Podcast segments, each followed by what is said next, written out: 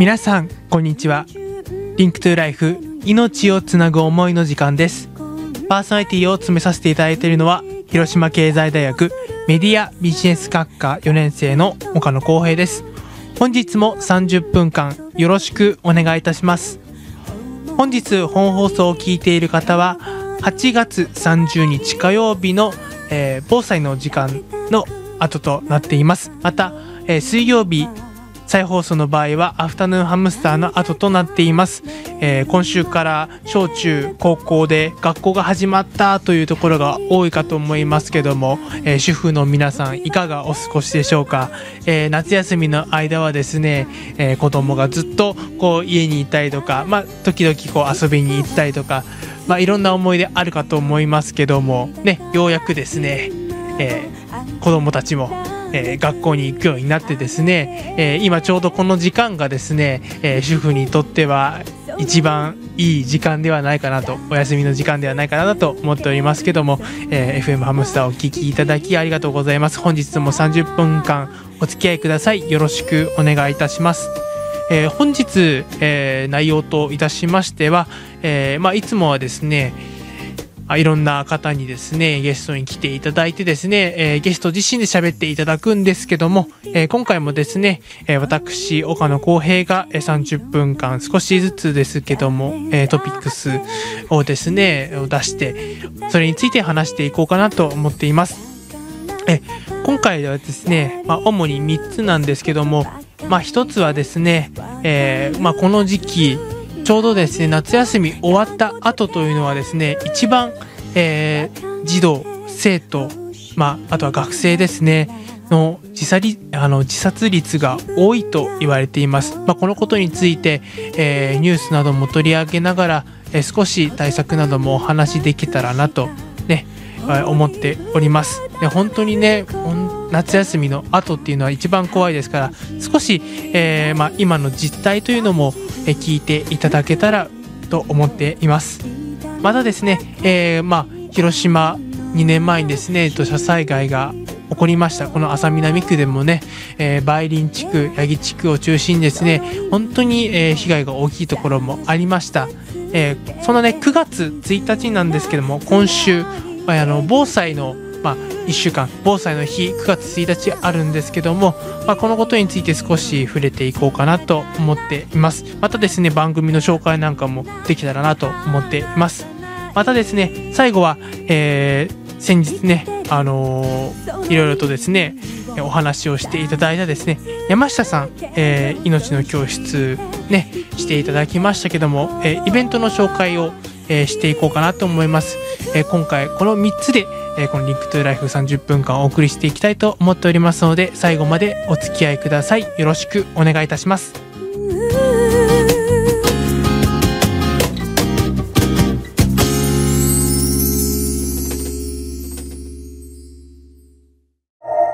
Link to Life 命をつなぐ思い。リンクトゥライフ命をつなぐ思い。えーここからも岡野公平が詰めさせていただきます。よろしくお願いいたしますえー本日は、えーオープニングでもお話しましたけど3つのテーマに沿ってお話を少ししていこうかなと思っています、えーまずは最初、えー18歳以下の、え自殺9月1日が咲いた休み明けに注意というニュースが、えねあのライブドアニュースであるんですけどもこちら少し紹介させていただきたいなと思っています。えー18歳以下の自殺は夏休み明けの9月1日にも最も多いことが内閣府が発表した平成27年版、えー自殺白書より、えー明らかになりました。10代前半の自殺は事前に予兆がないことが多く子供自らが周囲に悩みを打ち解きやすい環境を作っていくことが重要だという。えー小学校から大学生の自殺者数は平成19年度見ると23年が1026年で最も多かったが、26年はですね866人とここ3年で減少傾向にあります。平成26年度中、自殺者の、内訳が小学生が17人中学生が99人高校生が213人大学生が428人専門学校生等が109人、えー、約半数が大学生を占めています。18歳以下の、自殺者数の、過去の約40年間を日別を見てみると9月1日が最も多く、えー次いで4月上旬となっており学校の長期休暇明け直後に自殺が増える傾向がありますこのような時期を着目し子どもの変化の把握や見守りの強化相談や講演などの対策を中心に行っていくことが効果的であるという、えー10代前半の自殺は遺書や自殺サイトへの書き込みなど原因や動機のための判断資料が残してない場合が多く自殺の予兆が周囲に悟られずに自殺に至ってしまう傾向があります。そのため子供自らが周囲に悩みを打ち明けやすい環境を作っていくことが重要だと考えているということですね、えーこうライブドアニュースを、えー出展でさし8月19日に発表されたライブドアニュースを、えーちょ紹介させていただきました。本当にですねあのこの長期休暇の後っていうのがですねすごくこう子供の心にとってすごく変化がありまして、えーぜひですねあのー僕もこう命の教室だったりとか実際にあの理不尽に命を奪われてしまった、えー方々のこうメッセージ展というのにも携わらせていただきましたけどもぜひあのーこの自殺っていうのは本当にね子供のこう大人にとってはね本当に小さなことかもしれませんけども、えー子供にとってはすごく大きな重要な問題であの本当に自分の命を天秤にかけてでもこう悩みをどうにかしたいっていう、えー気持ちがね本当に強くあります。ぜひですね、えーまあ、家庭でもそうですし地域でもそうです、えーいろんなところでですねぜひ大人の方が子供に声かけをする。そんなですね社会をこうあの築き上げていけたらなと思っています。本当にですね私も高校の時にですね同級生を亡くしまして本当にねあの実際にこうめちゃめちゃ仲のいい友達というわけではなかったんですけどもやっぱり人の死に触れることによってこういろいろと感じることもありました。でもやっぱり生きていることは楽しいっていうか大事なことなんだなっていうのはすごく学びましたしぜひですね、えーそういったもう本当に大人だったら当たり前のことなんですけども、えー子供にとってはまだまだこうねわからないことばっかりでですね本当に今の社会から逃げ出したいイコールこう死につながっていくケースもね多々多くありますのでぜひ、えー地域等で、まあ、あとは家庭等でですね、えー声かけ、まあ、まずは挨拶地域なんかではね挨拶なんかは有効的だと思います。ぜひですね、挨拶などしていただいてですね、また、え家庭ではですね、積極的にこう学校のことだったりとか、あの、普段の様子だったりとか、いろんなことでね、こう、時間があんまり取れないかもしれませんけども、えー話をしてほしいなと思いました。えー続いてはですね、えー防災の日および防災週間についてちょっとお知らせというか、お話をさせていこうかなと思います。え本当に2年前の8月20日、えー広島市ではね、土砂災害が起こりましたけども、まあ、それをきっかけにというわけでもはございませんけども、ぜひですね、えーこの、まあ、減災だったり防災だったり、こう、災害に対する、こう、ね、こう、心の持ちようだったりとか、あとは、ね、実際にこう支援をしてくださっている方の思いだったりとか実際にねこの FM ハムスターでも、えー防災の時間ですよという、えー番組もございますぜひですね聞いていただけたらと思っているんですけども、えー私は、えー簡単にですね、えー広島市が紹介している防災の日および防災週間についてという、えー内容をちょっと紹介させていただきたいと思っています。えー防災の日および防災週間について、えー防災の日については、えー毎年9月1日が防災の日です。この日は、えー1923年、えー歴史等で習ったと思いますけども9月1日に発生した関東大震災にちなんだもので政府、えー地方公共団体などの防災関係を諸機関をはじめとして広く国民一人一人が台風、えー豪雨洪水高潮地震津波などの災害について認識を深めこれらに対する備えを充実強化することによって災害の未然防止と被害の軽減を図ることを狙いとして昭和35年に閣議了承のもとに制定されたものです。それに伴って防災週間というのもございます。これは毎年8月30日からちょうど今日からですねえ9月5日までの1週間は防災の週間となっています。えーこの週間は、えー防災の知識の普及と防災意識の向上のために、えー国、地方公共団体、そして防災関係機関、事務所、えー地域住民の皆さんなど、えー防災に関する、えー各種行事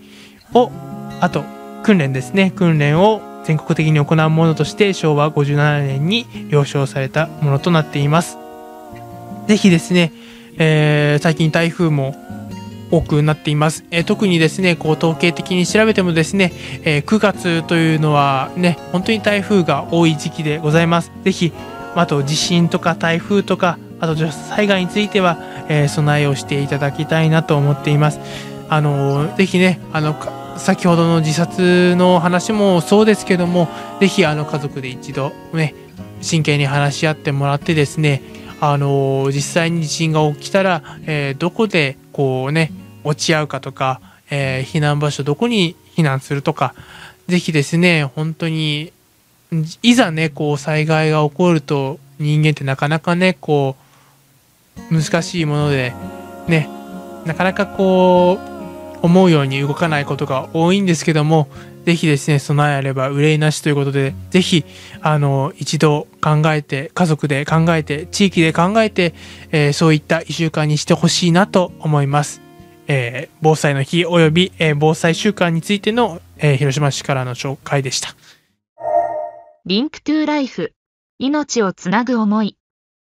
最後に、えー紹介ですね、えーこの番組でもお世話になっている山下さん役あの NPO 法人スピカの、えー代表されている山下育美さんからですね、えーイベントの紹介がございましたので、まあ、本人ではないんですけども、えー本人に代わって、えー紹介させていただきたいなと思っています。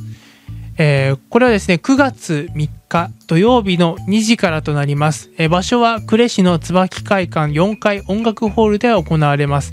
えー命の教室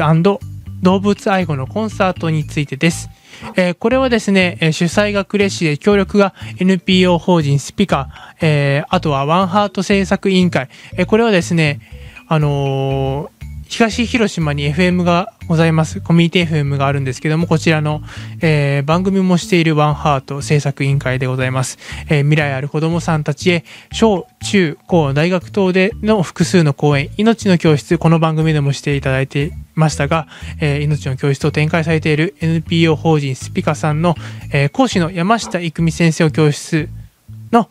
14時から、えー開催するということで。また、えー15時からは動物愛護コンサートを、えーワンハート制作委員会から皆さんへプレゼントということで、えーコンサートのテーマがヒーローとなっています、えーぜひですね動物福祉そして動物愛護活動のメインテーマの中にお互いに尊重し初めて命を尊重し慈しむことの大切さを、